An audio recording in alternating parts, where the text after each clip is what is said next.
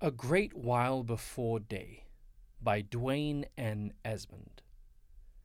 Dwain N. Esmond, PhD candidate, serves as Associate Director and Editor of the Ellen G. White Estate, an evangelist for the global Back to the Altar Worship Initiative. His doctoral research in leadership focuses on innovation in missional organizations. It does not surprise close observers that Ellen White had a deep and meaningful relationship with God. The sheer scope of her literary output suggests it.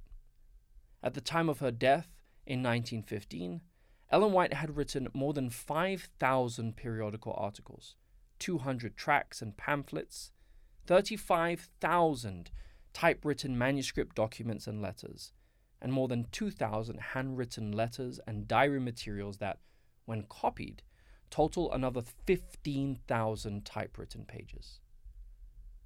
But if we judge a life by what happens after the person is gone, then we should consider Ellen White among the greatest individuals who ever lived. She co founded a church with more than 22 million current members and birthed an international educational system and a global health network, to say nothing of the millions of lives transformed by her writings. By any measure, Ellen White's accomplishments demonstrate that her life was consequential and meaningful. An open secret. On the face of things, White's life, literary output, and ministry seem almost improbable. She was terribly injured in childhood at the age of nine when, quote, a girl about 13 years of age, becoming angry at some trifle, threw a stone that hit me on the nose. She later noted that the accident would, quote, affect my whole life, and it did. It forced her to leave school as she struggled to breathe through her nose, retain what she was learning, and write without trembling.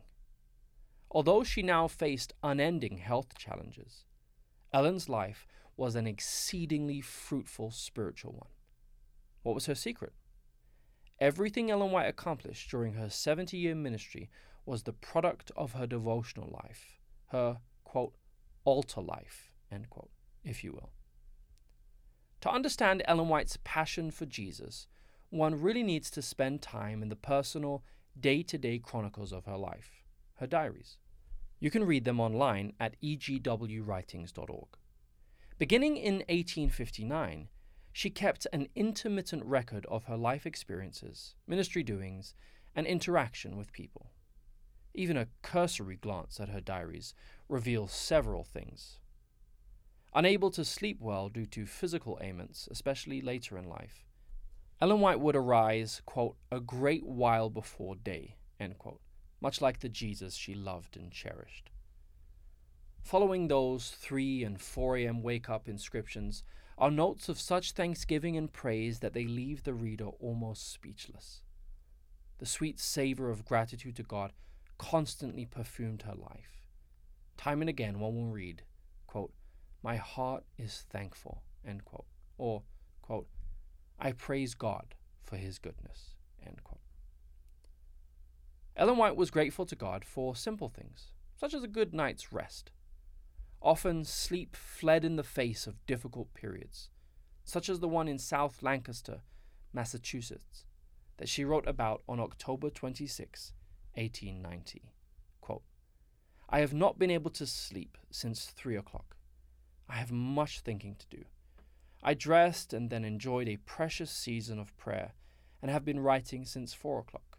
It is now half past six. In the afternoon, she spoke to a large audience and commented, quote, I feared I should not have enough strength, but the Lord gave me his grace and his power to address the people from 2 Corinthians 3:18. End. Some entries in her journals are filled with little mundane tidbits of information, while others are flush with deep, heart searching commentary and witness. On January 1, 1859, a Sabbath, the 31 year old Ellen wrote, quote, It is the commencement of the new year. The Lord gave James liberty Sabbath afternoon in preaching upon the necessary preparation for baptism and to partake of the Lord's Supper. There was much feeling in the congregation. Moments with a worshipper.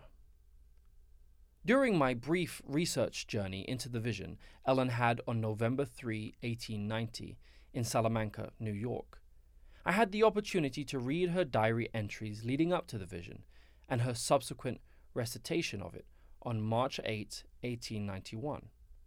On Sabbath, October 11, 1890, she found herself in Adams Center, New York. Quote, I spoke to a full house, end quote, she wrote. Quote, there were quite a number of Seventh day Baptists present. Extra benches were brought in and placed in the aisles. The gallery was full. I spoke from John 17:3. The Lord blessed her ministry that day, and a powerful testimony service followed. But what she recorded at the end of this day's entry says much about her thoughtfulness. Quote, we were gratified to meet the aged servants of God on this occasion.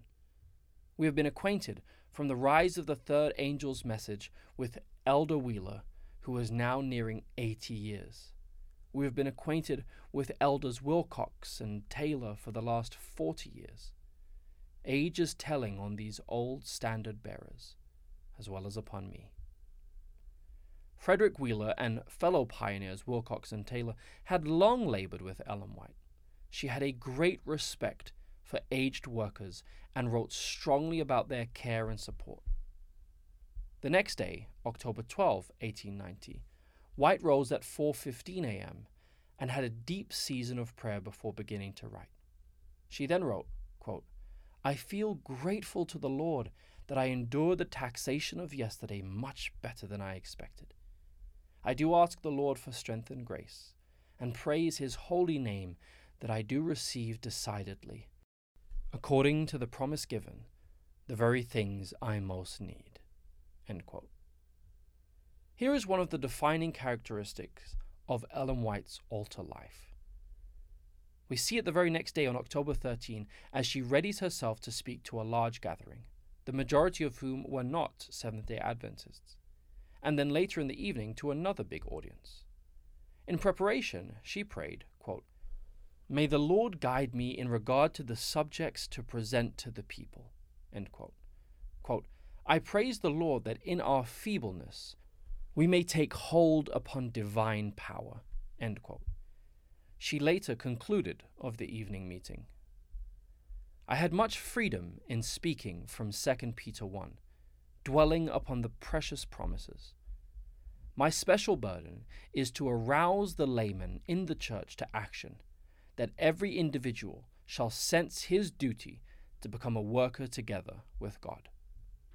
Despite the day's challenges, White still found the energy to write, quote, Witnesses for Christ, quote, a nine page document on how to engage laypersons in the ministry of the church.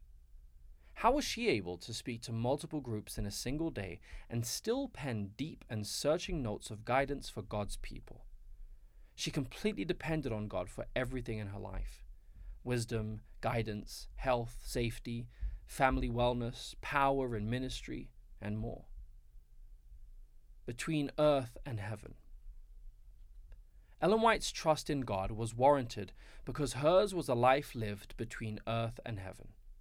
She lived on earth, but her purpose was heavenly.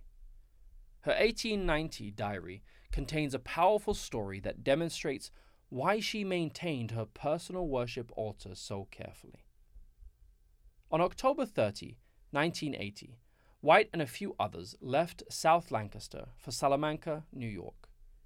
During the trip, she contracted a very bad cold that so affected her that she desired to return home rather than continue. One night, while in great pain and quote, feeling disheartened in reference to my journeying. She went to her sleeping quarters on the train and knelt by a chair to pray. That's when something miraculous happened. Quote, I had not uttered a word when the whole room seemed filled with a soft, silvery light, and my pain and disappointment and discouragement were removed. I was filled with comfort and hope and the peace of Christ. The presence of Jesus was in the room. Sleepiness quickly vanished as Ellen basked in the presence of God. Quote, what a night that was to my soul, quote, she later wrote. Quote, Every breath was prayer mingled with praise to God. But God was not through with Ellen White that evening. She later received a vision in which she saw a gathering of leaders in the church's publishing ministry. They were deciding to remove any reference to the Sabbath from the American Sentinel magazine, the church's religious liberty journal, as well as any mention of the name of Seventh day Adventist. Several months later, in March 1891, the General Conference session was held in Battle Creek. Ellen White, the morning devotional speaker, used Matthew 5:16 for her Sabbath message. Quote, "Let your light so shine before men that they may see your good works and glorify your Father which is in heaven. On more than one occasion during the meetings, Ellen White attempted to share her previous vision, but became frustrated when she could not. Later that night, a meeting of publishing house representatives and leaders from the National Religious Liberty Association convened.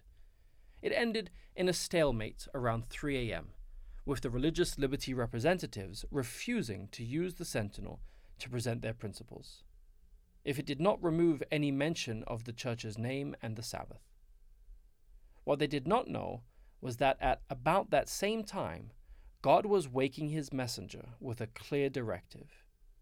She was to go at 5:30 a.m. and share with this group what she had been shown in Salamanca, New York.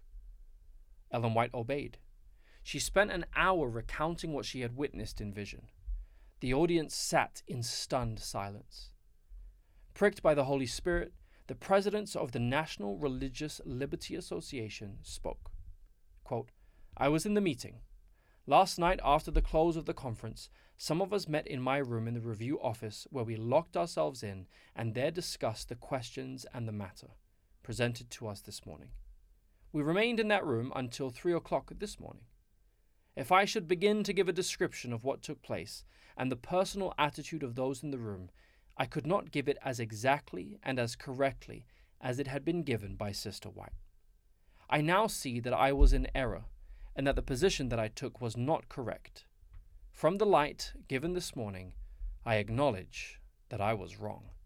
The Religious Liberty Association later gathered and rescinded the action that they had been staunchly advocating. Two takeaways. So, what are we to make of these brief scenes from the life of God's inspired messenger? First, Ellen White's life and ministry remind us that nothing can substitute for daily time spent with God. It is in these moments that he sustains, directs, and, quote, visions, end quote, his servants. Second, her altar life reminds us that we can take everything to God, all our joys and sorrows, and He will supply whatever we need for each day. No other point comes through more powerfully in Ellen White's diaries than that God was her source of power, help, hope, and support each day. She spent time in His presence so that she might be spiritually nourished. In turn, Ellen White was prepared for such moments as the one she encountered at the 1891 General Conference session. No matter where you serve in ministry, God's purposes for you are weighty and meaningful. As we reflect on Ellen White's communion with God, if your altar life is not where it should be, change it now as much as riding on the quality of time you spend with Him each day. May He bless you as you pursue and are pursued by Him. For bibliographical and biblical references on this article and for much more content for pastors and church leaders, please visit ministrymagazine.org.